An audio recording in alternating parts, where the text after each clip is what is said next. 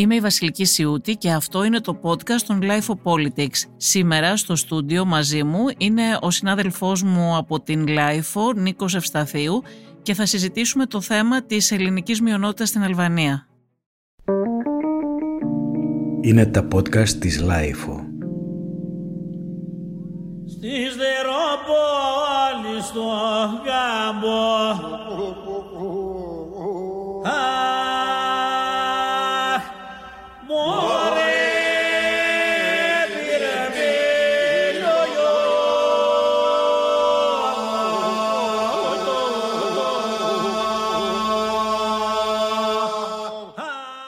Νικό, στο Life of Politics δεν συνηθίζουμε να βάζουμε τραγούδια και μουσική ποτέ, αλλά αποφασίσαμε σήμερα να κάνουμε μία εξαίρεση και να ακούσουμε ένα τραγούδι και λίγη μουσική. Αυτό που ακούσαμε είναι ένα πολυφωνικό από τη Δερόπολη, ε, από ένα συγκρότημα που, από βορειοϊπηρώτες, την κομπανία Βέρδη, που αποτελείται από μέλη μιας οικογένειας που είναι όλοι από την ε, Βόρειο Ήπειρο και παίζουν με τον παραδοσιακό αυτόν τρόπο. Το βρήκα πολύ σοφή επιλογή, πρέπει να σου πω, γιατί μιλάμε για ένα ζήτημα το οποίο έχει πάρα πολλές πολιτικές προεκτάσεις, αλλά και πάρα πολλές πολιτιστικές προεκτάσεις, ζητήματα ταυτότητας. Και ξέρεις, καμιά φορά, ό,τι και να λέμε και όσες πληροφορίες και να δίνουμε, νομίζω ότι το να το κουμπώνουμε και με το πολιτιστικό κομμάτι, το μουσικό στη συγκεκριμένη περίπτωση, κάπως ολοκληρώνει και την συζήτηση και την κουβέντα. Να πούμε λοιπόν ότι ο Πρωθυπουργός πραγματοποίησε ένα ταξίδι στα χωριά της ελληνικής μειονότητας που είχε αναβληθεί στην πρόσφατη επίσκεψη που έκανε στην Αλβανία. Η απάντηση από το Μέγαρο Μαξίμου ήταν ότι είχε αναβληθεί λόγω μίχλης γιατί θα έβαζε σε κίνδυνο τη μεταφορά του Πρωθυπουργού με το ελικόπτερο όπως είχε προγραμματιστεί. Οι περιοχές αυτές πάντα έχουν κάποια ομίχλη συνήθως στις πρωινές αλλά σε κάποιες φωτογραφίες που είδα ε, μετά τις 10 είχε λιακάδα, οπότε δεν γνωρίζουμε αν ήταν όντως η Αν ήταν πράγματι ναι, αυτός ο ναι. λόγος της αναβολής, γιατί υπάρχουν κάποιες πληροφορίες δημοσιογραφικές που αναφέρουν ότι ο Έντι Ράμα δεν ήθελε εκείνη την επίσκεψη του Πρωθυπουργού στην ε, μειονότητα και είχε βάλει πολλά εμπόδια. Οπότε έχουμε κάθε λόγο να αμφιβάλλουμε ε, κατά πόσο η ομίχλη ήταν ο πραγματικός λόγος ή ήταν ε, πρόσχημα για την ε, αναβολή; Στις περιοχές αυτές τις μειονότητες είχαν κάνει πάρα πολλές προετοιμασίες και για να υποδεχθούν τον Έλληνα Πρωθυπουργό ήταν ένα μεγάλο γεγονός για αυτούς και απογοητεύτηκαν πάρα πολύ όταν αναβλήθηκε η επίσκεψη. Οπότε τους την όφιλε ο Πρωθυπουργός. Την και, επίσκεψη ναι, ναι. τους την όχι ω Κυριάκος Μητσοτάκης, αλλά ως πρωθυπουργός και ως αυτό που εκ, εκπροσωπεί, γιατί οι, οι έχουν βιώσει διπλό ρατσισμό και εγκατάλειψη. Η, να πούμε ότι η τελευταία επίσκεψη και μόνη νομίζω Ελλήνα Πρωθυπουργού, καθότι και τα σύνορα ήταν κλειστά για 50 και πλέον χρόνια επί κομμουνιστικού καθεστώτος Ένεβερ Χότζα, ήταν του πατέρα του Κυριάκου Μητσοτάκη, αφού είχαν πέσει τα σύνορα, είχαν ανοίξει πλέον τα σύνορα της Αλβανίας και κατέρε το Πρέπει κομμουνιστικό καθεστώς. Ναι, έχει κάνει, νομίζω και ο Κώστας Σιμίτης έχει κάνει. Στη, στα χωριά που πήγε σήμερα δεν είμαι σίγουρος. Στα, χωριά, στα, χωριά, στα ναι. χωριά αυτά που πήγε ο Μητσοτάκης, ε, ίσως όχι. Ναι. Αλλά Είμαι σχεδόν σίγουρη ότι έχει πάει στις περιοχές αυτές και ο, και ο Πάντως, Κώστας η, η πρώτη και πολύ συμβολική αν ναι. θέλεις τότε επίσκεψη ναι. ήταν αυτή γιατί μόλις είχαν ανοίξει τα σύνορα και κάπως τραβήχτηκε το πέπλο από την Αλβανία μεταξύ της Αλβανίας και της Ελλάδας και ήταν και η πρώτη επαφή που είχε ο κόσμος της μειονότητας που είχε μείνει εκεί που ε, πρέπει λίγο να ξεκινάμε να φανταζόμαστε την εμπειρία τους ως μια τρομερά απομονωμένη εμπειρία διότι τα σύνορα ήταν ερμητικά κλειστά δεν μπορούσε να μπει και να βγει κανείς από αυτή τη χώρα για 50 ολόκληρα χρόνια και οι δικές μας ναι. ας πούμε, οι δικές μας σκέψεις ε, και οι εικόνες για αυτή τη μειονότητα ήταν, δεν μπορούσαν να περάσουν και, και αυτές αυτό το τείχος.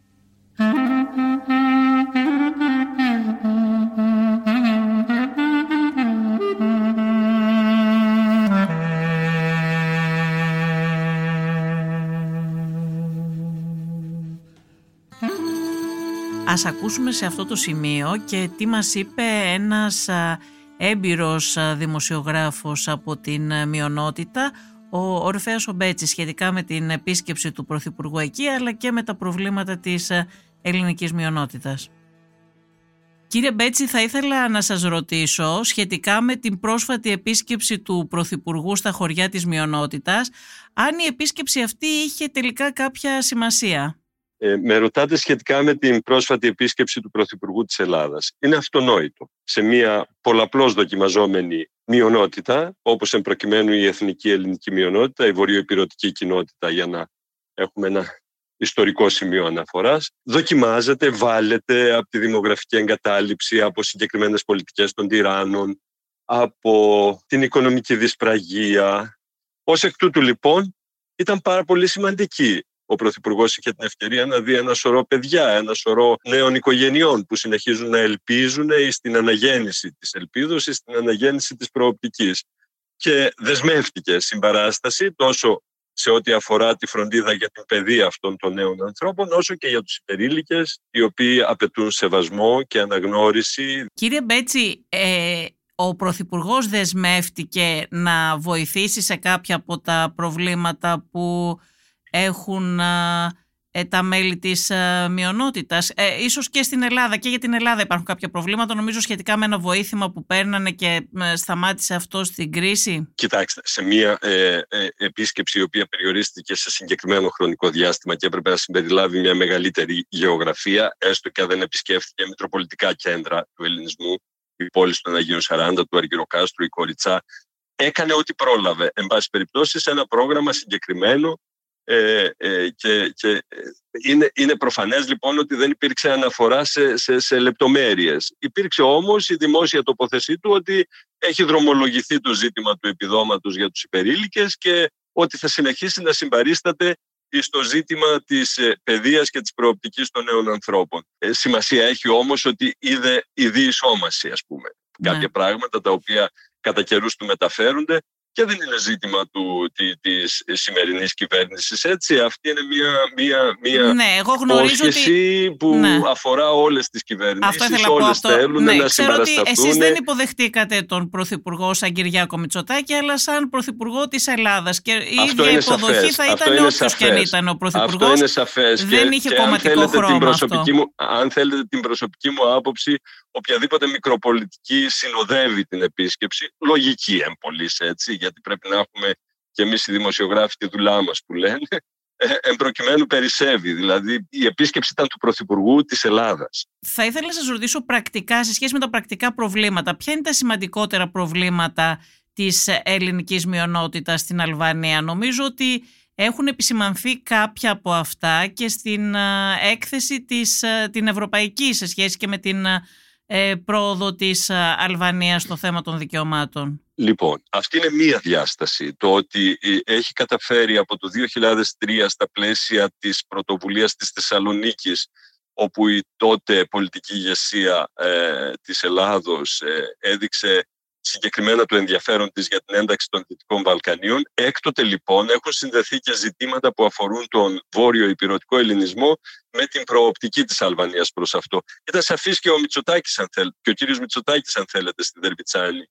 Είπε ε, παρουσία του Αλβανού Πρωθυπουργού ότι ο δρόμος της Αλβανίας άνοιξε μεν για την ευρωπαϊκή ένταξη, θα είναι όμως πολύ δύσκολος, αφήνοντας θέλω να πιστεύω σαφώς να υπονοηθεί ότι αφορά ζητήματα που άπτονται της πρακτικής εφαρμογής κατοχυρωμένων ιστορικά αλλά και από τις διεθνείς συμβάσεις δικαιωμάτων της γηγενούς εθνικής ελληνικής μειονότητας. Ποια είναι τα σημαντικότερα προβλήματα, κύριε Μπέτση, σε σχέση με τα δικαιώματα που υπάρχουν ακόμα; Είπε και ο κύριος Τσίπρας, είπε μάλιστα ότι ο ίδιος δεν έχει έρθει παρότι έχει πάρει προσκλήσεις και από τον Ράμα και από τους εκπροσώπους της μειονότητας επειδή δεν προχωράνε τα ζητήματα της ελληνικής μειονότητας είπε ότι αυτός είναι ο λόγος που δεν έχει έρθει. Ποια είναι αυτά τα ζητήματα που δεν το προχωράνε; Το παρακολούθησα και είναι μια, είναι μια άποψη που θα μπορούσε κανείς να τη συμμεριστεί. Απ' την άλλη όμως δεν μπορείς να εγκλωβιστείς. Δηλαδή έχοντας ε, δεδομένο ότι είναι αγώνας δρόμου, δεν πρόκειται από μια μέρα στην άλλη να διαφοροποιηθεί η, η στάση των τυράννων, δηλαδή ε, μετά την επίσκεψη Μητσοτάκη, αν θέλετε. Έτσι, τα μέσα ενημέρωσης γέμισαν και πάλι με ένα σωρό αναφορές. Όχι είναι ελληνική ζώνη η χυμάρα, όχι υπάρχει εκεί γηγενής ελληνισμός, όχι δεν υπάρχει κτλ. Είναι δρόμος, είναι δρόμος μακρύς. Δεν είναι ότι επιλύεται με μια επίσκεψη. Απλώς συμβάλλει, βοηθάει.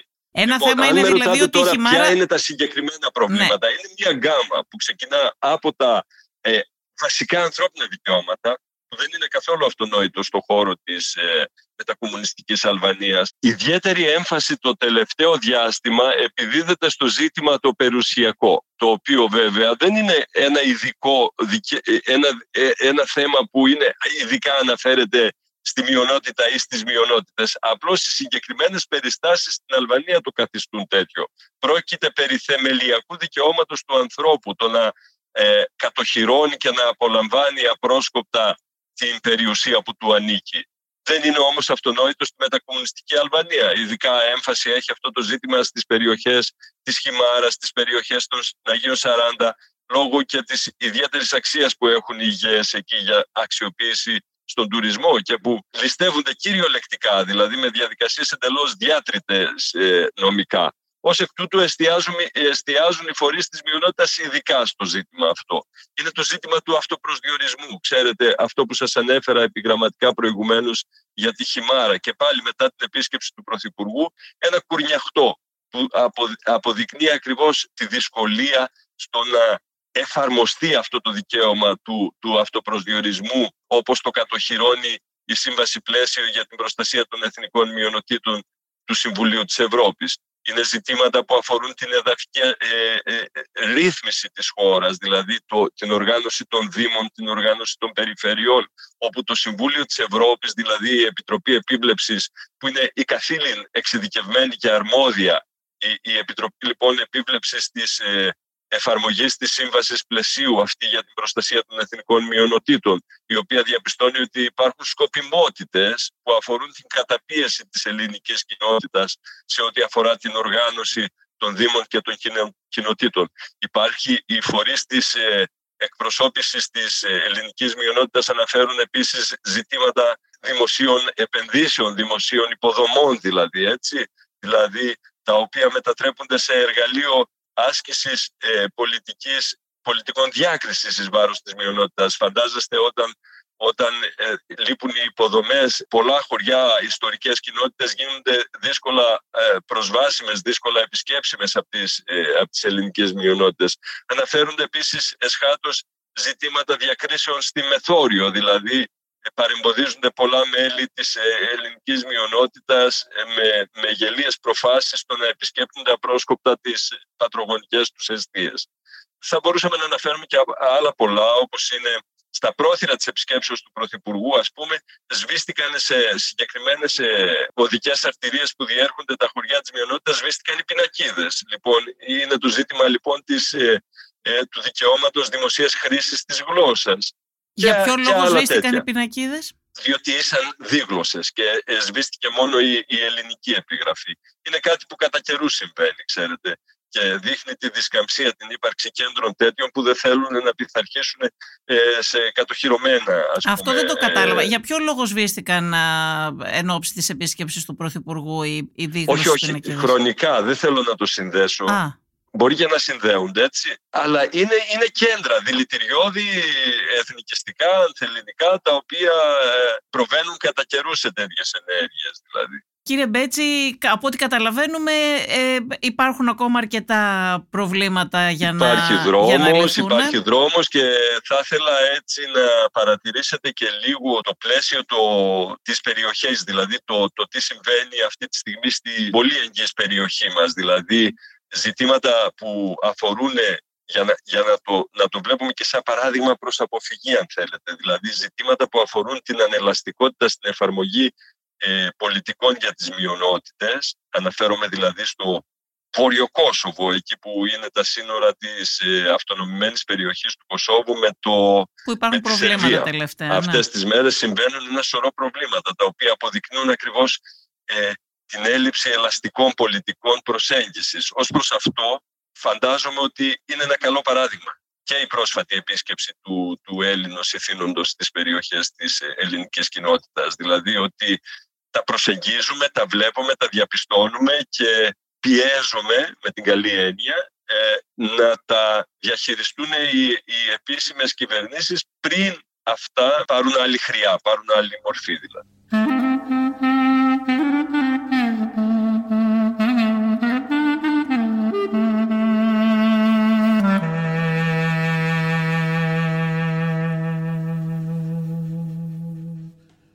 Άνθρωποι αυτοί, όπως είπαμε, έχουν βιώσει διπλό ρατσισμό και στην Αλβανία και στην Ελλάδα. Για την ακρίβεια έχουν βιώσει καταπίεση και διακρίσεις ε, στην Αλβανία και έχουν βιώσει ρατσισμό και έντονο στην ε, Ελλάδα. Εγώ έχω πάρα πολλά χρόνια να πάω στην Αλβανία για ρεπορτάζ. Είχα κάνει πάρα πολλές αποστολές εκεί όταν πρώτο ξεκίνησα στη δουλειά αυτή, στα πρώτα μου βήματα ως ρεπόρτερ.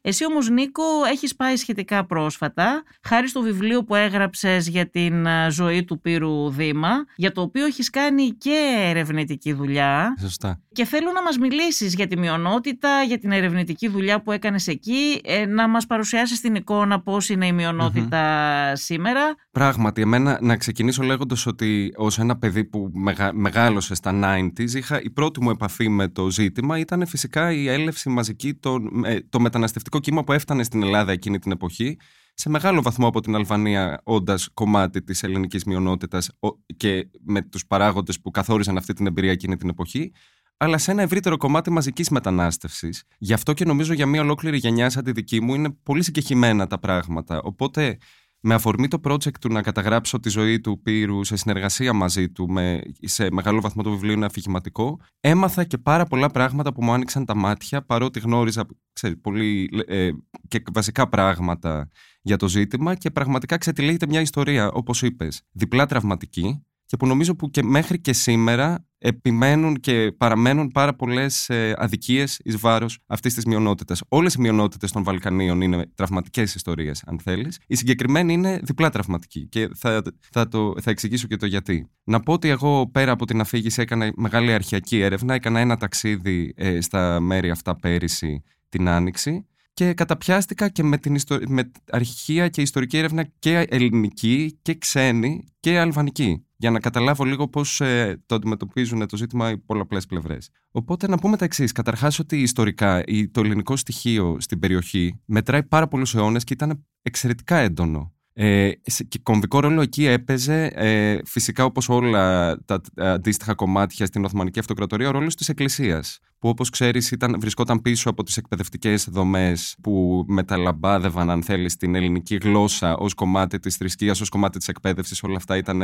ένας κοινός άξονας και που ήταν εξαιρετικά ενεργά σε αυτή την ε, περιοχή για αιώνες. Σύμφωνα με το βιβλίο της ε, Λένας Διβάνη, Οθωμανική απογραφή του 1908 ανέφερε 128.000 κατοίκους στην ε, Βόρεια Ήπειρο. Αναφέρει επίσης ότι εκτός από την ελληνική μειονότητα υπήρχε και ο αλβανικός ορθόδοξος πληθυσμός, κάπου 20% του συνόλου, που μιλούσε αλβανικά αλλά είχε ελληνική κουλτούρα. Λόγω και της επαφής με, ναι.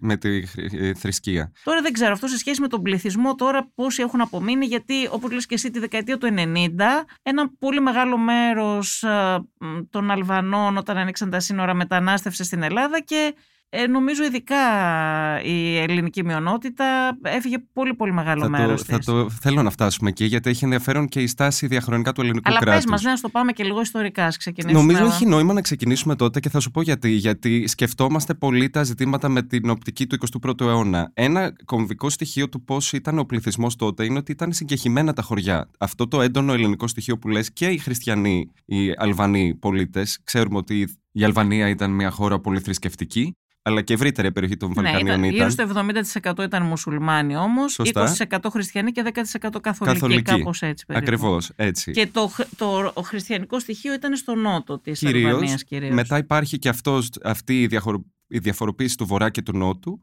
Ε, αλλά όταν, εν πάση περιπτώσει, ε, έβγαινε και η αλβανική ταυτότητα και η εθνική ταυτότητα που συνέβαινε την εποχή που ανέφερες ότι έγινε η απογραφή, γιατί μέχρι πρώτη ήταν και στενοί συνεργάτες της Οθωμανικής Αυτοκρατορίας.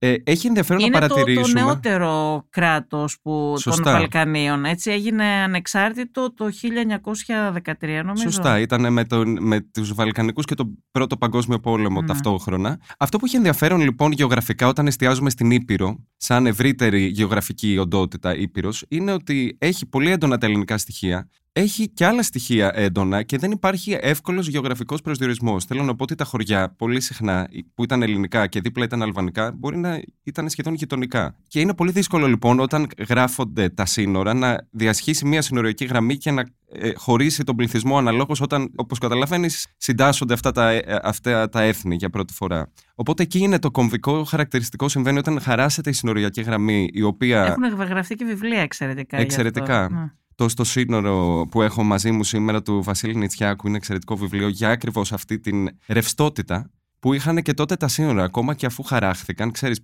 με πολύ ελληνόφωνοι και Έλληνες ε, βορειοπυρώτες ουσιαστικά που μέναν πλέον στον αλβανικό χώρο, διέσχιζαν ε, τακτικά τα σύνορα για εμπορικούς λόγους. Και κάποιοι κλείστηκαν τότε. Όταν το 1945 πλέον... χαράχθηκαν τα σύνορα, κάποιοι Ακριβώς. μείνανε μέσα και υπάρχουν οικογένειες που χωρίστηκαν. Μείναν οι μισές στην Αλβανία, οι μισές στην Ελλάδα. Ακριβώς. Και δεν, κάποιοι δεν μπόρεσαν να συναντηθούν ποτέ.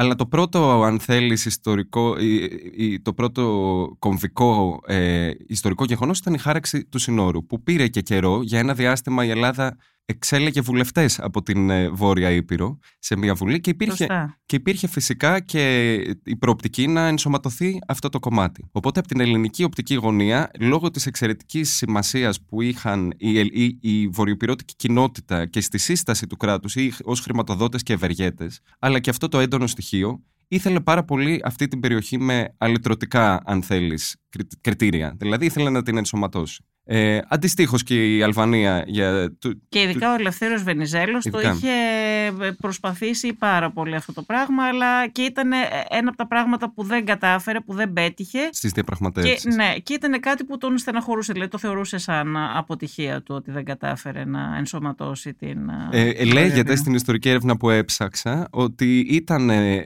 στις διαπραγματεύσεις με τις μεγάλες δυνάμεις, τέθηκε το ζήτημα ως ή θα πάρετε αυτό το κομμάτι της Βόρειας Υπήρου ή θα πάρετε τα ορισμένα νησιά στο Αιγαίο. Και κρίθηκε τότε ότι η μεγαλύτερη εθνική μεγαλύτερη στρατηγική σημασία, αν θέλεις, είχε το, το Αιγαίο και το θαλάσσιο στοιχείο. Οπότε χαρά, χαράζεται έτσι το σύνορο. Η, η δεύτερη, ο δεύτερος σταθμός, νομίζω, που αξίζει να κάνουμε ιστορικά είναι το τέλος του Δευτέρου Παγκοσμίου Πολέμου. Και αυτό είναι για δύο λόγους. Πρώτον, είναι ότι αυτό το σύνορο που ανέφερα ξαφνικά γίνεται τείχος. Οπότε μιλάμε για ένα σύνορο από το οποίο δεν έμπαινε και δεν έβγαινε κανένας.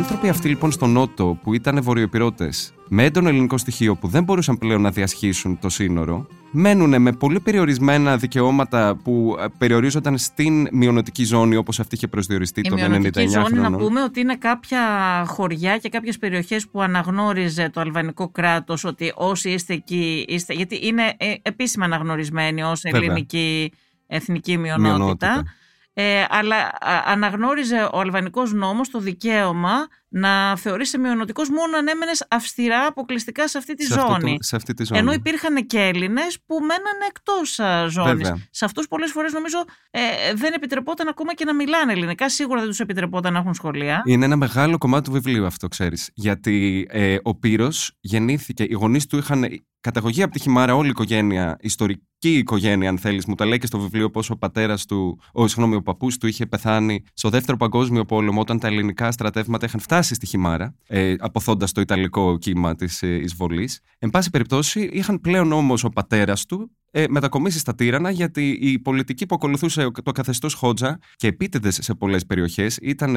λόγω της βιομηχανοποίησης ή της, ε, των ε, ευκαιριών, δίνανε ευκαιρίες σε ανθρώπους της μειονότητας να φύγουν για να πάνε στα τύρανα σε πανεπιστήμια κτλ. Και, και μετά μέναν εκεί οι άνθρωποι. Οπότε χανόταν το στοιχείο ε, γεωγραφικά. Και μετά φέρνανε Αλβανούς ε, κρατικούς δημόσιους υπάλληλους, όπως μου είχε πει ο Πύρος, στα χωριά αυτά, ε, για να αλλάξει λίγο και η σύσταση. Έχει ένα ενδιαφέρον βιωματικά κάτι που μου λέει ο Πύρος, το οποίο είναι το εξής. Ήρχαν έρθει, μου λέει, όταν μεγα... ο, μεγάλωσε ο Πύρος στο χωριό γιατί τον μεγάλωσε η γιαγιά του. Σε ποιο χωριό; Στη Χιμάρα. Ε, οπότε μου λέει ότι όταν μεγάλωνα εγώ, παρότι είχαν φύγει πολλοί Έλληνες βορειοπυρώτε και είχαν έρθει Αλβανοί, μιλούσαν όλοι ελληνικά. Παρότι επίσης η Χιμάρα είχε εξαιρεθεί από τη μειονοτική ζώνη εκδικητικά γιατί απήχε από το δημοψήφισμα που εγκαθίδρυσε το Χότζα και τιμωρητικά την εξαίρεσε. Και γι' αυτό είναι και ένα καθόδε ζήτημα σήμερα. Η Αλβανία δεν αναγνωρίζει ότι η Χιμάρα έχει ελληνικό στοιχείο επισήμως γιατί δεν ανήκει στη μειονοτική ζώνη. Ήταν παρότι όμως ήταν... αρχικά στη μειονοτική ζώνη. Ναι, δεν ήταν, και έφυγε επί Χότζα. Ναι. Η μειονοτική ζώνη είχε ε, μπει στο πλαίσιο από όταν χαράχτηκε το σύνορο ως αίτημα της Ελλάδας που εισακούστηκε από την Αλβανία. Θέλω να σου πω ότι λοιπόν μιλούσαν όλοι ελληνικά, ακόμα και οι Αλβανοί που ερχοντούσαν εκεί, γιατί πρώτον, οι παππούδες και οι γιαγιάδες, όπως μου λέει ο Πύρος, δεν είχαν μάθει αλβανικά. Δεν ξέρουν να τα μιλάνε. Οπότε οι δημόσιοι υπάλληλοι που έρχονταν αναγκάζονταν να τα μιλάνε. Και πιο ενδιαφέρον, παρότι ήταν εκτός μειονοτικής ζώνης, γεωγραφικά η Χιμάρα είναι απομονωμένη γιατί έχει τα ψηλά κεράβνια όρια από τη μία και τη θάλασσα από την άλλη, που είναι το Ιόνιο Πέλαγος και η Αδριατική, με θέα τα ελληνικά νησιά. Ο Πύρος μου είπε ότι η καθημερινή θέα που έβλεπα ήταν τα φωτάκια που κινούνταν στη, στα τα, τα μάξια, που εμείς δεν είχαμε. Και σκεφτόμουν ότι ήταν πηγολαμπίδες και έλεγα τι συμβαίνει άραγε στην θέα απέναντι που η γιαγιά του έλεγε Είναι η χαμένη μας πατρίδα, πηγαίναμε ταξίδια πριν κλειστούν τα σύνορα. Και ο τρίτος λόγος λοιπόν που μιλούσαν ελληνικά είναι επειδή λόγω αυτής της εγκύτητας, όταν φτάσαν πια οι τηλεοράσεις στα 80, ουσιαστικά δεκαετία του 80, το μόνο σήμα που έπιαναν ήταν από την ΕΡΤ. Και για πρώτη φορά οι άνθρωποι αυτοί που ήταν αποκομμένοι βλέπανε εικόνες, έστω και μέσω της ΕΡΤ, μιας Ελλάδας που μόνο τη φαντάζονταν μέχρι εκείνο το σημείο, γιατί ήταν πλήρως κομμένη για χρόνια. Οπότε, παρότι το στοιχείο καταπιέστηκε πολύ και περιορίστηκε γεωγραφικά, στη ζωή του Πύρου έστω αντανακλάται αυτό ότι μια γενιά ανθρώπων που μεγάλωσε, γεννήθηκε το 70, είχε Ο μία Πύρος πρώτη επαφή. Πήγε σε, πήγε σε σχολείο αλβανικό ή σε σχολείο. Σχολεία ελληνικά δεν λειτουργούσαν στη Χιμάρα, Χιμάρα γιατί δεν δεν υπήρχαν, άνοικε ναι. στην μει- μειονοτική Δεν τους ζώνη. επιτρέπανε να έχουν ελληνικά σχολεία. Δεν του επιτρέπανε. Ε, μου είπε ότι ό,τι μαθαίναμε ήταν από τη γιαγιά μου που μου διάβαζε. Δεν είχε πια και βιβλία, γιατί ήταν τα περισσότερα θρησκευτικά και είχαν καεί. Το οικογενειακό εκκλησάκι είχε γίνει αποθήκη με νόμο Χότζα που απαγόρευσε τη θρησκεία, όπως ξέρεις. Οπότε ό,τι έμαθε ήταν ε, από τη γιαγιά του. Αναγκάστηκε να πάει στα Τύρανα για σχολείο για να μείνει και με τους γονείς του και τον διώξανε από το σχολείο την πρώτη χρονιά. Με φο... Τον φοβερήσαν κιόλας γιατί δεν ήξερε ούτε μία λέξη στα αλβανικά γιατί η γιαγιά του μόνο ευχαριστώ μου, όπως μου έχει πει, ήξερε να λέει. Ε, στα Τύρανα η πραγματικότητα ήταν εξαιρετικά διαφορετική. Παρότι ήσουν βορειοϊπηρό, μπορεί να είχες καθεστώς ελληνικής μειονότητας. Ε, απαγορευόταν ρητά να αρθρώσεις λέξη στα ελληνικά και ήταν πολύ πιο καταπιεστικό το καθεστώς. Στη Χιμάρα, παρότι ήταν εκτός ζώνης, έχει ενδιαφέρον ότι υπήρχε μια σχετική ελευθερία επειδή λόγω της γεωγραφικής, ας πούμε, το πόσο απομακρυσμένο ήταν το ψηλό βουνό που σου εξήγησα κτλ., δεν μπορούσε το καθεστώς να επιβάλλει αυτό τη συρρήκνωση του πολιτιστικού στοιχείου, αν θέλεις. Αλλά στα Τύρανα η πραγματικότητα ήταν πολύ διαφορετική. Και για πολλούς Έλληνες ε, που φύγανε από τα χωριά, όπως λες, ε, Έλληνες της ε, μειονότητας μας στην Αλβανία, χάνεται ουσιαστικά το στοιχείο ή η επαφή ακριβώς επειδή αναγκάστηκαν να μετικήσουν ε, από τα χωριά τους.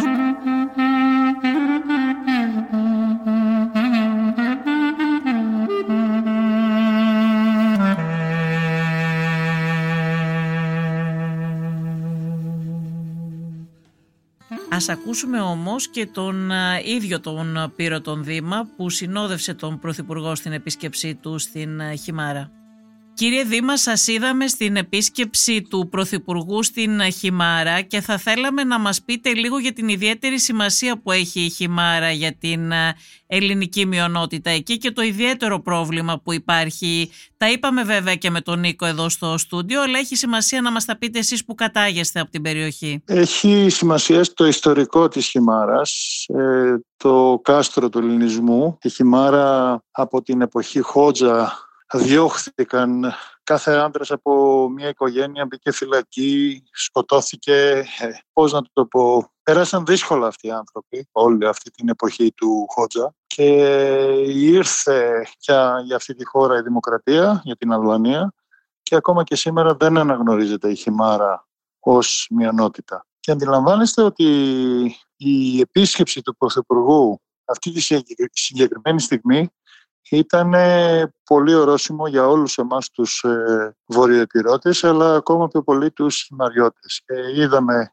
και τη συγκίνηση του κόσμου και την αγάπη του κόσμου για την Ελλάδα παρά το ότι πώς, τα πόσα έχουν περάσει αυτοί οι άνθρωποι αγαπάνε την Ελλάδα, αγαπάνε τη χώρα τους, αγαπάνε, έχουν κρατήσει τη γλώσσα ζωντανή, έχουν κρατήσει τη θρησκεία, τα έθιμα, ε, παρά το bullying και το φόβο που έχουν νιώσει όλα αυτά τα χρόνια. Υπάρχουν ακόμα και σήμερα προβλήματα στα, στους Έλληνες της Χιμάρας; Όταν σου παίρνουν τη γη καθημερινά, παίρνουν τη γη από πολλούς συμπατριώτες μου και τη δίνουν σε Αλβανούς, ε, που δεν έχω πρόβλημα με τους Αλβανούς γενικά, αλλά το λέω με την έννοια ότι μας παίρνουν τη γη και τη δίνουν σε ανθρώπους άσχετους, έρχονται, κάνουν ξενοδοχεία στη γη μας ε, με χαρτιά ψεύτικα, τα οποία... Με πλαστούς τίτλους εννοείται. Δεν υπάρχουν πιέσεις από την Ευρωπαϊκή Ένωση ε, σε σχέση... Γιατί έχει, έχει πάει στο Ευρωκοινοβούλιο αυτό το θέμα έχει και στην Ευρωπαϊκή θέμα, Ένωση. Έχει πάει. έχει πάει το θέμα, αλλά πιστεύω ότι αυτή τη στιγμή, από εδώ και πέρα, πιστεύω ότι το πρόβλημα θα είναι πιο στο επίκεντρο και πιο, θα, θα εκδιωθεί πιο, πιο σοβαρά και πιο υπεύθυνα θεωρώ ότι δεν έχουν άλλη λύση οι Αλβανοί. Πρέπει και να σεβαστούν τα δικαιώματά μας και από εδώ και πέρα το κάθε βήμα που κάνουν θα πρέπει να, να αποδεικνύουν καθημερινά ότι ναι, όντως ε, σέβονται και όχι μόνο τα δικαιώματά μας αλλά και για τη γη μας και για πολλά άλλα προβλήματα όπως με τη γλώσσα, με τα σχολεία. Ε, το σχολείο της Χιμάρας δεν είναι με άδεια ε, από σαν ε, μειονότητα, μειονοτικό σχολείο της Χιμάρας. Είναι παράρτημα του σχολείου της Κοριτσάς. Είναι ζητήματα καθημερινά τα οποία δεν είναι ένα, είναι χιλιάδες. Άμα τα βάλουμε κάτω, όπως το ότι μας βάλαν με ένα χωριό πολύ μακρινό, μας κάναν δήμο με ένα χωριό πολύ μακρινό, το οποίο έχει μουσουλμάνους και προσπαθούν να μας αλλοιώσουν την ελληνικότητα της χιμάρας. Είναι πολλά προβλήματα, είναι, δεν είναι ένα. Το θέμα είναι ότι η επίσκεψη του Πρωθυπουργού ήταν ορόσημη, ήταν για πρώτη φορά επισκέπτεται Πρωθυπουργός στη Χιμάρα. Ε, για μας, ε, πώς να το πω, ε, νιώσαμε για πρώτη φορά οι χιμαριώτες ότι η Ελλάδα είναι εδώ, είναι μαζί μας, μας στηρίζει.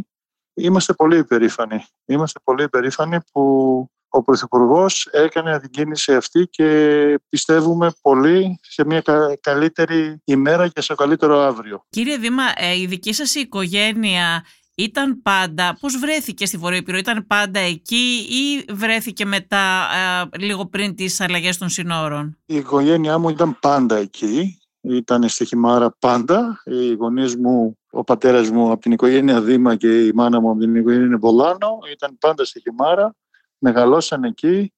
Ε, μετά ο πατέρας μου ε, μετακόμισε στα Τύρανα σαν οικονομολόγος και, αλλά η καρδιά τους, η ψυχή τους εκεί ξεψυχήσαν και ο πατέρας μου και η μάνα μου στη χυμάρα. Δεν θέλανε, πώς να το πω, τους έλεγα ελάτε εδώ στο σπίτι στην Αθήνα, είχαν σπίτι βέβαια στην Αθήνα, αλλά θέλανε να είναι στο χωριό, στο κήπο τους, στην αυλή τους, στο σπίτι τους. Σε, ε, στον τόπο που νιώθαν ως πατρίδα τους. Έτσι, έτσι. όχι μόνο σαν πατρίδα, ήταν πολύ δεμένοι οι γονείς μου με το χωριό.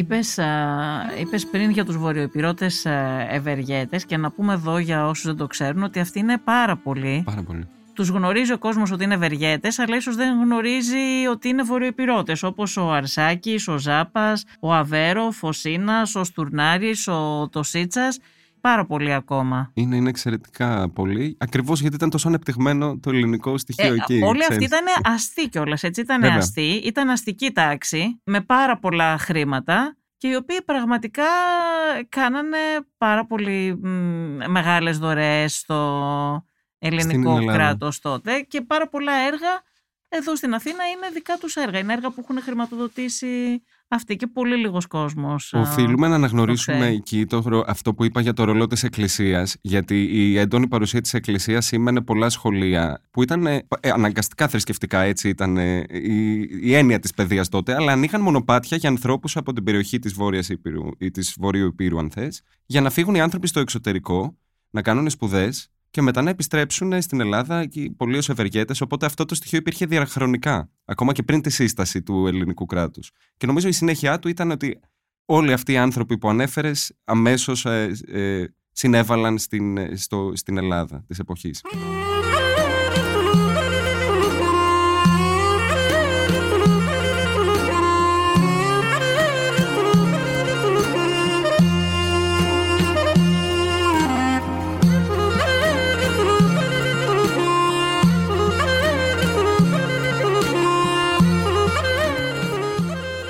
Οι πιο γνωστές πόλεις της Βορείου Υπήρου που ζούσε και ζει η ελληνική μειονότητα είναι η Άγια Σαράντα, το Αργυρόκαστρο και η Χιμάρα, αλλά υπήρχαν Έλληνες και στην Κοριτσά, στη Δερόπολη, στο Δυράχιο, στο Δέλβινο ε, και υπήρχε και η εσωτερική μετανάστευση που είπες ε, πριν. Συνολικά πάντως η μειονότητα της Αλβανίας έχει περισσότερα από 90 χωριά, νομίζω ότι είναι 99, 99. Νίκο. Σωστά, είναι 99 παρότι προηγουμένως ήταν 101 αλλά εξαιρέθηκε, εξαιρέθηκαν ε, από τον Χότζα όταν ε, με το δημοψήφισμα τέλος πάντων εγκαθίδρυσε το καθεστώ του εκείνοι που, εκείνοι που απήχαν. Και τώρα παραμένουν 99 χωριά που αναγνωρίζονται ως η ελληνική εθνική μειονότητα της Αλβανίας, έτσι, ότι είναι σε αυτή τη ζώνη.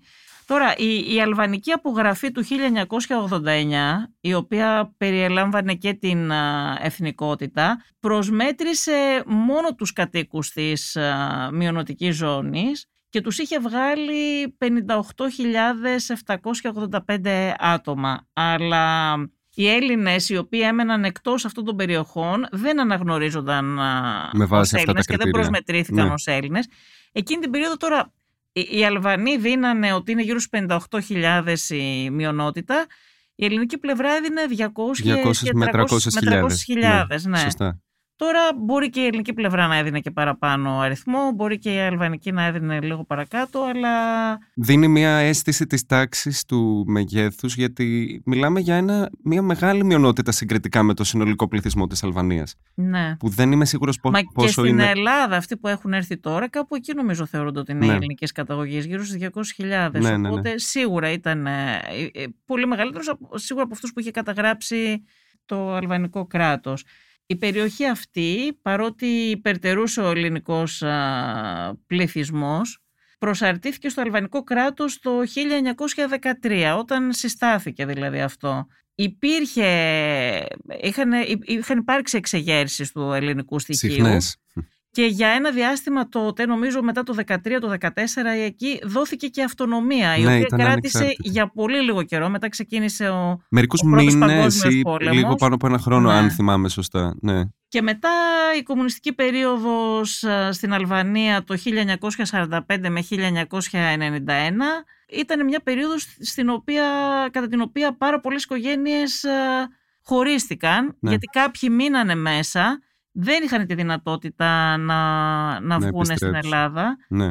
Και εδώ γι' αυτό έχει γράψει και ένα πάρα πολύ ωραίο βιβλίο. Τον ακούω καλά το όνομά σου φαντάζομαι εννοείς, του Σωτήρη ναι, Δημητρίου. Ναι, Ήταν ναι. εκπληκτικό ανάγνωσμα και στην έρευνά μου που έκανα μια στάση. Περιγράφει εξαιρετικά αυτή την περίοδο, σου δίνει ακριβώς την εικόνα και εγώ από κάποιες διηγήσεις που έχω ακούσει παλαιότερων, που έχω ακούσει διηγήσεις ανθρώπων που χωρίστηκαν οι οικογένειές τους. Νομίζω ότι ταιριάζει πάρα πολύ ακριβώς αυτή η εικόνα που δίνει στο κάνει βιβλίο του Δημητρίου. Κάνει και τρεις τάσεις ε, ιστορικές που εκεί αυτό έχει το ενδιαφέρον. Μία τη στιγμή, αν δεν κάνω λάθος, που κλείνουν τα σύνορα, που έχουν φύγει ένα, ε, μια ομάδα γυναικών για να περάσουν τα σύνορα, αυτό που λέγαμε πριν με τη ρευστότητα. Μετά η δεύτερη στάση είναι αφού έχουν κλείσει επί καθεστώτο Χότζα. Και η τρίτη στάση στο βιβλίο, αν δεν κάνω λάθος, είναι ότι μια νέα γενιά πλέον, με το που ανοίγουν τα σύνορα του 90 με την κατάρρευση του καθεστώτος, περνάει για πρώτη φορά στη χαμένη πατρίδα, στην Ελλάδα, περνάει στη διαδικασία της παλινόστησης, αν θέλεις, και ακολουθούμε πλέον την πορεία ενός ανθρώπου στην Ελλάδα, που εκεί ξεκινάει το δεύτερο κεφάλαιο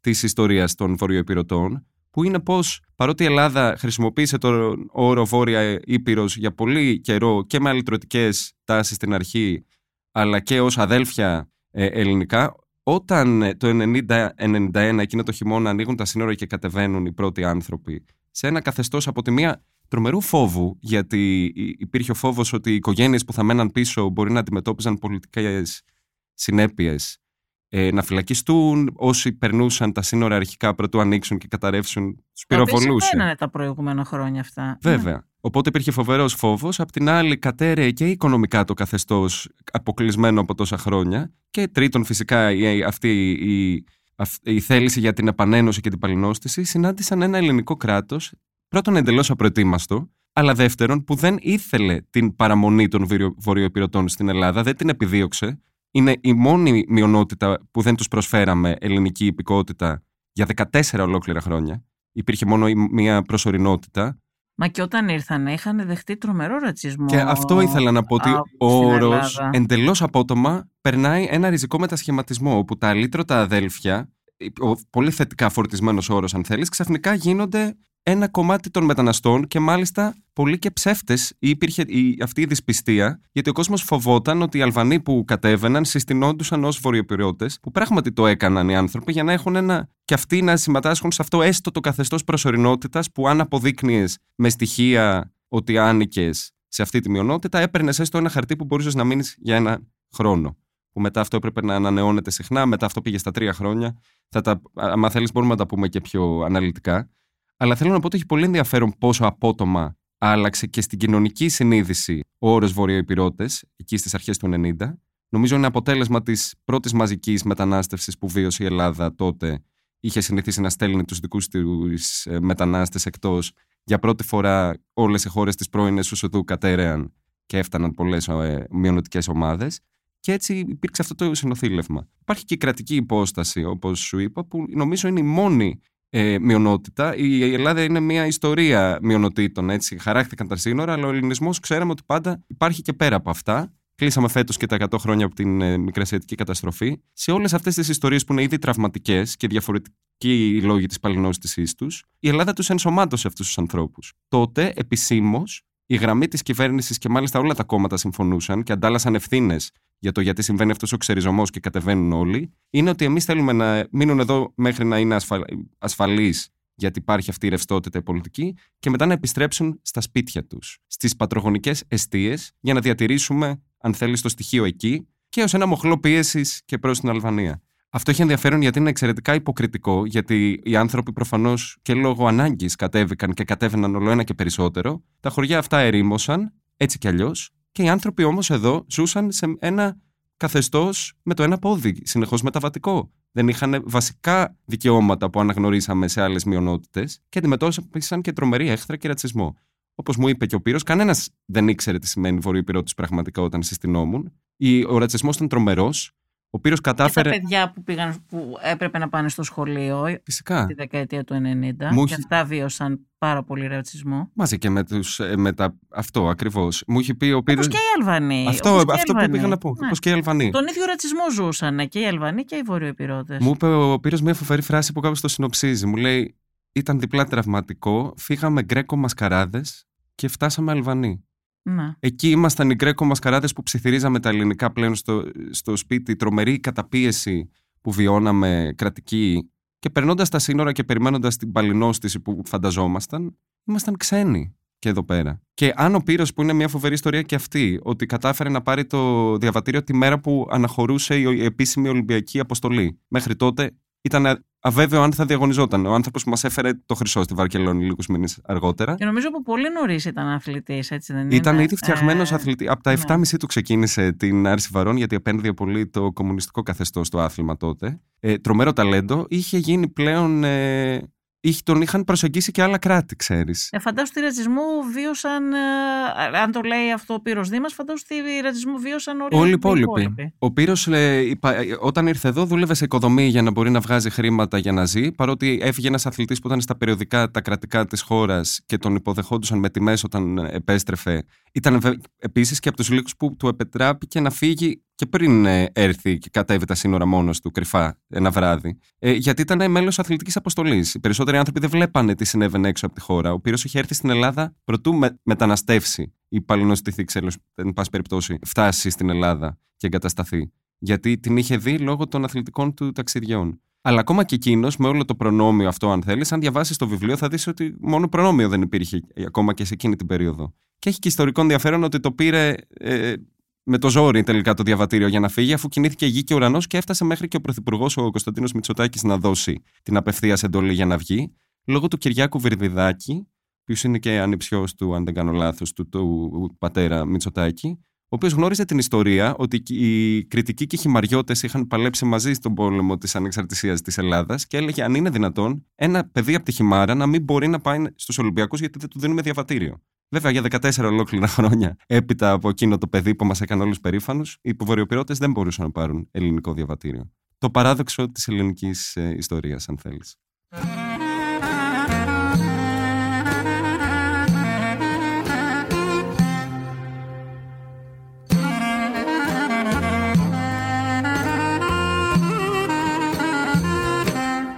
Εκεί ξέρεις, έχει ενδιαφέρον ότι η κομβική ημερομηνία είναι ε, ο Ιούλιος του 1913, όταν ε, με την ε, συνθήκη του Λονδίνου αναγνωρίστηκε από τις μεγάλες δυνάμεις η Αλβανία ως ανεξάρτητο κράτος. Και λίγο αργότερα το πρωτόκολλο της Φλωρεντίας, που χαράσει πλέον τα σύνορα, της παραχωρεί και την περιοχή της ε, Βορείου Υπήρου, που ανήκουν όλα τα χωριά της μειονοτικής ζώνης. Ο Βενιζέλος τότε είχε αρνηθεί να την παραχωρήσει και μάλιστα τότε βρισκόταν εκεί τα ελληνικά στρατεύματα λόγω των ε, Βαλκανικών πολέμων και των ε, κινήσεων τους τότε. Οπότε τις κατήχε αυτές τις περιοχές. Ο Βενιζέλος θεωρούσε ότι πρέπει οπωσδήποτε να προσαρτηθούν. Μετά, με ένα υπόμνημα, οι μεγάλες δυνάμεις που απέστειλαν ε, τον Φλεβάρι πια του 2014 και με την υπογραφή του νέου πρωτόκολλου της Φλωρεντίας, απαιτούσαν να φύγουν λοιπόν αυτές οι ελληνικές δυνάμεις. Και σε διαφορετική περίπτωση είχαν πει δεν θα αναγνωριστεί η ελληνική ε, κυριαρχία επί των νήσων του Αιγαίου. Ο Βενιζέλος ήθελε πάρα πολύ να προσαρτήσει αυτό το κομμάτι στην Ελλάδα για να ολοκληρωθεί.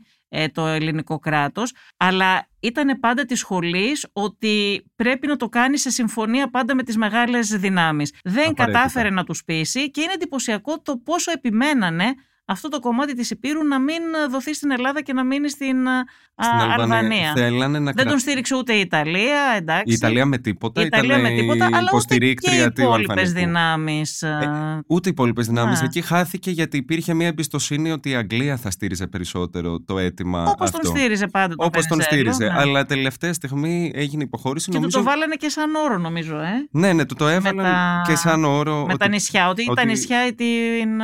Ακριβώς. Ήταν τα νησιά τη Βορειοήπειρο επιλέχθηκαν τα νησιά. Τότε συμμετείχαν όταν πάρθηκε αυτή η απόφαση, υπήρχαν βορειοπυρώτε βουλευτές στο ελληνικό κοινοβούλιο. Που αναγκάστηκαν ωστόσο να συμμετάσχουν σε αυτή την επικύρωση μετά της απόφασης ότι θα παραχωρηθεί, θα αποχωρήσουν τα Αλλά στρατεύματα. πάντα ο Βενιζέλος πίστευε ότι θα τα καταφέρει και θα, το, θα την θα ενσωματώσει την τελικά, θα την ενώσει. Και εκεί ξεκινάει και αυτό το, η, η, το αλυτρωτικό κίνημα που θα πεθάνει πολύ αργότερα από την πλευρά της Ελλάδας, αλλά το ότι η Βόρεια Ήπειρος είναι ελληνική, πρέπει να προσαρτηθεί σε επόμενο στάδιο, στον δεύτερο παγκόσμιο πόλεμο, όταν τα στρατεύματα αποθούσαν, τα Ιταλικά στρατεύματα είχαν μπει πλέον σε αυτές τις περιοχές, τις είχαν κατακτήσει προσωρινά. Δηλαδή, οι κάτοικοι σε πολλά χωριά, πρέπει να σου πω και στη Χιμάρα, από τις ιστορίες που διηγούταν η γιαγιά του Πύρου στον ίδιο, είχαν, είχαν υποδεχτεί τα ελληνικά στρατεύματα με τρομερούς εορτασμούς. Στο σπίτι του Πύρου, βέβαια, υπήρχε πένθος γιατί ο, ο παππούς του είχε πεθάνει. Ναι, εκεί η Αλβανία και η Ελλάδα ήταν σε διαφορετικά μπλοκ κιόλας στο δεύτερο. Ναι, ήταν σε διαφορετικά, σε διαφορετικά μπλοκ. Αλλά ήταν, υπάρχει λοιπόν, υπήρχε άλλη μια στιγμή τότε ότι ίσως προσαρτηθούν αυτά τα εδάφη. Και μετά το 1945 που τελείωσε οριστικά αυτό. Τελείωσε και σταμάτησε να αναπαράγεται και σαν επίσημο αφήγημα ελληνικό με λίγο μετά την κατάρρευση της Χούντας, θα έλεγα εκεί το 70 που άρχισαν να ξεπαγώνουν και οι σχέσεις Ελλάδας-Αλβανίας που ήταν επισήμω σε πόλεμο να πούμε μέχρι τότε. Δεν είχε λήξει ο πόλεμος, τα σύνορα θεωρούταν ότι ήταν αμφισβητήσιμο. Και έγιναν και οι πρώτες επαφές με μεταξύ των πρεσβειών για να γίνει και κάποια ανταλλαγή γιατί ήταν σφραγισμένο το σύνορο. Ξέρεις τι έχει ενδιαφέρον, ότι οι πρώτοι που πέρασαν τα σύνορα ήταν οι καλλιτέχνες και μάλιστα από ελληνικής πλευράς η Μαρινέλα που έκανε μια σειρά από συναυλίες στα χωριά, τα μειονοτικά και νομίζω και, στην, ε, και στα Τύρανα που πήγε και πληθυσμός της ε, μειονοτικής ζώνης. Πρέπει να έγινε 70, τέλη του 70. Α, ναι. Ε, και... Αυτό δεν το γνώριζα που λες. Νόμιζα ότι ήταν τελείως κλειστά, ότι δεν μπορούσε να μπει κανένας σε εκείνη την περίοδο. Ήταν σε, συν, σε συνεννόηση με, την, με τα τμήματα πολιτιστικής, αν θέλεις, ανταλλαγής. Ο ίδιος ο Χότζα παρακολούθησε τη συναυλία της Μαρινέλας και έγραψε για αυτήν στο ημερολόγιο του, να ξέρεις. Ναι, δεν Βέβαια, το γνώριζα αυτό, όχι που μου λέει. Είναι τελώς αντιφατικό. Γιατί όπως μου λέει και ο Πύρος πήγε σε μια άλλη συναυλία που ήταν ο Πάριος και η Πολίνα και η. που ακούγε αυτά τα τρα, τραγούδια σαν παιδί στα ραδιόφωνα στη χιμάρα που πιάναν το σήμα που σου είπα πριν και είδε τον πατέρα του να κλαίει εκεί μέσα στην ε, αίθουσα, ακούγαν αυτά τα ελληνικά τραγούδια, φεύγοντας, αναρθρώνανε λέξεις στα ελληνικά. Ε, η Συγκουρίμη, η μυστική αστυνομία του καθεστώτος Χότζα, μπορεί να τους έπαιρνε επιτόπου και να τους φυλάκιζε για παραβίαση του, του νόμου. Ακούσανε δηλαδή, μια συναυλία στα ελληνικά και μετά, βγαίνοντας από τη συναυλία, τραγουδούσαν ελληνικά, μπορούσαν να τους συλλάβουν. Ναι. ναι. Δηλαδή, στα τύρανα μου έλεγε ότι ό,τι, ότι ήταν ψιθυριστά. Στο χωριό τα τραγούδια ήταν δυνατά. Από τις τηλεοράσεις και τα ραδιόφωνα, οι Αλβανοί δημόσιοι υπάλληλοι μιλούσαν και αυτοί ελληνικά εξ ανάγκης. Τρομερά διαφορετική πραγματικότητα. Ε, έτσι ήταν η ηγεσία του Ένβερ Χότζα. Μιλάμε για έναν δικτάτορα που λίγα έχουν γραφτεί, αν θες, για το πόσο, ναι. ε, που έφτανε το επίπεδο του, πόσο παρανοϊκός ήταν. Είχε όμως μια δυναμία στο folklore. Και, και είχε εντυπωσιαστεί από αυτή τη συναυλία της Μαρινέλας που σου είπα, που έλαβε, έλαβε χώρα εκεί το δεκαετία του 70. Νίκο, θα ήθελα να μου πεις λίγο για το ποια είναι η κατάσταση που δεν έχουμε έτσι πάρα πολύ καθαρή εικόνα. Ε, ποια είναι η κατάσταση με τη μειονότητα σήμερα σε σχέση με τα δικαιώματά τους, αν υπάρχει καταπίεση σε κάποια ζητήματα ή αν έχουν όλες τις ε, ελευθερίες που αναγνωρίζονται στις μειονότητες; Μαθαίνουμε και διαβάζουμε ότι υπάρχει ένα θέμα με τις περιουσίες των Ελλήνων στη Χιμάρα, ότι υπάρχει ένα ζήτημα εκεί, ότι τους τους τις έχουν πάρει παρανόμως. Υπάρχει και φαρπαγή κάποιοι... περιουσιών. Υπάρχει ναι. φαρπαγή περιουσιών. Έχουν γίνει καταγγελίες. Θυμάμαι την Σοφία Σακοράφα όταν ήταν Ευρωβουλευτής να έχει κάνει κάποιες καταγγελίες στο Ευρωκοινοβούλιο και νομίζω και άλλοι Ευρωβουλευτές το έχουν καταγγείλει. Και νομίζω ότι και στην έκθεση της, της, την Ευρωπαϊκή της Επιτροπής για την πρόοδο της Αλβανίας υπάρχει ε, κριτική και επισήμανση στα θέματα αυτά με τη μεταχείριση των μειονότητων και των δικαιωμάτων τους και δεν είμαι σίγουρη, νομίζω ότι υπάρχει αναφορά και στο θέμα της χυμάρας και των περιουσιών εκεί. Εκεί είναι ακριβώς αυτό το κεντρικότερο θέμα. Υπάρχουν διάφορα κομμάτια στα δικαιώματα. Το κεντρικό ζήτημα της Ελλάδας πλέον είναι η φαρπαγή των περιουσιών. Υπάρχουν και κομμάτια που αφορούν την πρόσβαση στην εκπαίδευση, τον αυτοπροσδιορισμό, που όπως είπες γίναν πολύπλοκα λόγω αυτής της αιμονής να επικεντρωνόμαστε μόνο στα μειονοτικά χωριά. Ναι, αλλά τώρα δεν υπάρχει χότζα εκεί. Είναι ένας ναι. πολιτικός που θέλει να λέει ότι είναι και σοσιαλιστής, ο Έντι Ράμα για ποιο λόγο συνεχίζουν να υπάρχουν αυτά τα προβλήματα; Νομίζω ότι κομβικό... Ειδικά του αυτοπροσδιορισμού. Και... Νομίζω ε, εκεί εντάξει, υπάρχει, υπάρχει φοβία και νευρικότητα πάντα από την αλβανική πλευρά προσπα... μελετώντας τα για να καταλάβω πού στέκονται. Υπάρχει φοβία ότι είναι πολύ έθραυστο το αλβανικό κράτος μονίμως. Και αποτέλεσμα αυτού είναι και η ξέρεις, ότι είναι πολύ θρήσκο κτλ. Οπότε φοβούνται την, ε, και την ισχύ ας πούμε της Ελλάδας συγκριτικά αλλά κομβικότερος παράγοντας πίσω στο ότι έχει κάπως κολλήσει το θέμα των μειονοτήτων και των δικαιωμάτων είναι και η Τουρκία. Και φάνηκε αυτό και στο πρόσφατο ρεπορτάζ ε, που έβγαλε το πολίτικο αν δεν κάνω λάθος που έδειξε τι συνέβη το 2009 γεωπολιτικά ότι η Τουρκία βρίσκεται από πίσω σε αυτό το πάγωμα της απομακρύνσης. Και, εκεί και υπάρχει και πολύ στενή σχέση του Έντι Ράμα με τον, με τον ε, Ταγί Περντογάν. Έχουν πολύ στενή και προσωπική φιλία και πολιτική συμμαχία. Εκεί να πούμε ότι βγάζει και προτάσει πάντα η Αλβανία το ζήτημα των τσάμιδων. Ε, και εκεί είναι που βλέπεις ότι η ιστορία παίζει κομβικό ρόλο. Γι' αυτό νομίζω και χάρηκα που κάναμε και ιστορική αναδρομή και εμείς στο σημερινό επεισόδιο, γιατί εξηγεί τα, τα γεωπολιτικά πράγματα με μεγάλο ενδιαφέρον. Ε, η Αλβανία προτάσει ότι μας μιλάτε εσείς γι' αυτό ενώ υπήρχε ας πούμε, ο πληθυσμός των Τσάμιδων πριν από τον Δεύτερο Παγκόσμιο Πόλεμο, ο οποίος έφυγε ε, κακήν κακό στην Ελλάδα. Γνωρίζουμε τους λόγους βέβαια. Ναι, αλλά... αυτό θέλω να πω. Δεν υπάρχει σύγκριση. Είναι τελείως διαφορετική περίπτωση. Οι Τσάμιδε είχαν συνεργαστεί και με τους Ναζί. Με τους Ναζί και τα λοιπά, αλλά λένε ότι ορίστε, αυτοί αφήσανε πίσω. Ξέρεις, και η δική τους ιστορία, ωστόσο, είναι διπλά τραυματική, γιατί αυτή ήταν αυτό που λέγαμε πριν, ότι τα σύνορα δεν είναι ότι γεωγραφικά ήταν τόσο ξεκάθαρο όσο τα βλέπουμε τώρα. Ήταν πιο ρευστά τα πράγματα. Είχαν μια μεγάλη παρουσία, εν πάση περιπτώσει, αλλά δεν είχαν αναγνωριστεί ως ε, μειονότητα στην ανταλλαγή πληθυσμού σε συμφωνία με το τουρκικό κράτος παρότι ήταν μουσουλμάνοι. Οπότε ήταν, υπάρχει αυτό το ζήτημα από την Ελλάδα. Ε, φύγαν, όπως είπα, κακήν κακός οι άνθρωποι λόγω του ότι συνεργαστήκαν με, του, με τους ε, ε, εισβολείς ε, οι περισσότεροι και η περιουσία τους μετά έγινε ό,τι απέγινε. Αλλά η Αλβανία, εν πάση περιπτώσει, το προτάσει, αυτό θέλω να πω, σαν αντεπιχείρημα και αυτό νομίζω είναι πάλι σαν να ακούμε μια ηχό των ε, επιχειρημάτων της Τουρκίας πολύ συχνά.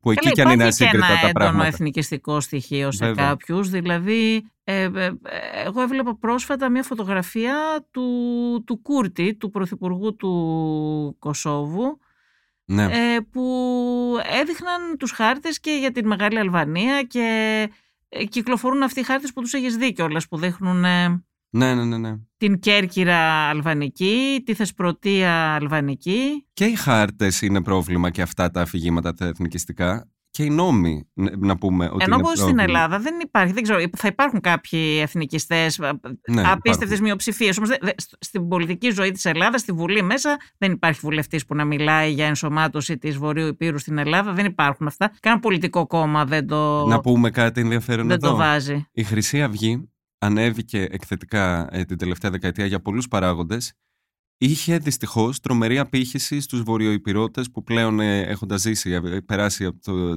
εκείνα τα 14 χρόνια που λέγαμε και έχει ανοίξει πια ο διάβλος για να πάρουν ε, και εκείνη το διαβατήριο και μπορούσαν να ψηφίσουν, λόγω του πόσο άθλια τους φέρθηκε στην παλινόστησή τους στο ελληνικό καθεστώς, ήταν πιο επιρρεπεί στα αφηγήματα εκείνα τα εθνικιστικά. Οπότε εκεί ξεκινάει και αυτή η ιστορία, ότι οι άνθρωποι αυτοί που ήταν Έλληνες δεν είχαν πολιτική εκπροσώπηση για πάρα πολύ μεγάλο διάστημα. Ο Πύρος έγινε ο πρώτος βορειοπυρώτης βουλευτής μετά από 100 χρόνια από την περίοδο που λέγαμε, όταν εξελέγει με το Πασόκ το 2012. Ε, και νομίζω ότι ένα μεγάλο. Παρότι δεν μου το έχει πει ο, ο Πύρος ε, έτσι, να μην το, να μην το παρερμηνεύσω, αλλά ε, νομίζω ότι η πρόταση του Βενιζέλου ήταν για να ανακοπεί αυτή η άναδος της Χρυσής Αυγής. Σε, σε εκείνη την κοινότητα που εκμεταλλευόταν ανθρώπους που ένιωθαν ότι δεν τους ήθελε η πατρίδα τους, αν θέλεις, τόσα χρόνια και ήταν πιο επιρρεπείς σε εκείνο το αφήγημα. Οπότε μπαίνει και ήταν αυτό το κόμμα που αν θέλεις ε, πρότασε αυτά τα εθνικιστικά πράγματα και αφηγήματα. Όπως το λες, δηλαδή αν mm. εξαιρέσεις κάποιους ακραίους, ακροδεξιούς εθνικιστές κτλ. Ε, δεν υπάρχει αυτή τη στιγμή από τα α, συντεταγμένα κόμματα, από τα κόμματα τα δημοκρατικά που βρίσκονται στη Βουλή, δεν υπάρχει καμία πολιτική δύναμη, κανένας πολιτικός αυτή τη στιγμή στην Ελλάδα που να μιλάει για ενσωμάτωση της Βορείου Υπήρου και να μην σέβεται τα σύνορα.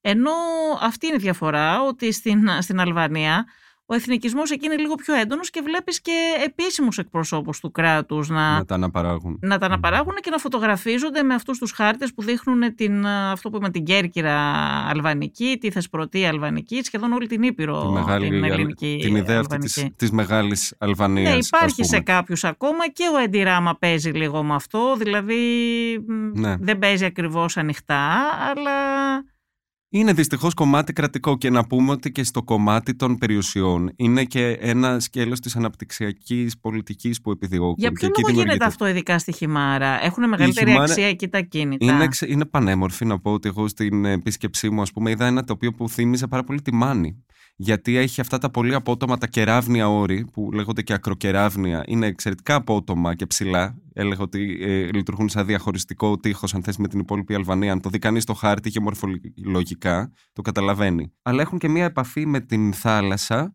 και μία φοβερή θέα. Εν πάση περιπτώσει, έχει και τουριστικό ενδιαφέρον η περιοχή το τελευταίο διάστημα. Οπότε, διάφορα οικόπεδα τα οποία θεωρούνται φιλέτα τώρα εντός εισαγωγικών στο μάτι του αλβανικού κράτους που θέλει να προωθήσει αυτού του είδους την ανάπτυξη, προχώρησε σε ένα νόμο που μοίρασε, εν πάση περιπτώσει, αυτά τα οικόπεδα και εκεί είναι το ζήτημα της διαφωνίας. Και αυτό συμβαίνει σε μεγάλο βαθμό στη Χιμάρα, η οποία στις φωτογραφίες που βρήκα και τα βίντεο ε, από παλαιότερες εποχές, 80 και 90 κυρίως, εστίασα εγώ για να ακολουθήσω το μονοπάτι του πύρου, όπως καταλαβαίνεις στο βιβλίο, βιωματικά.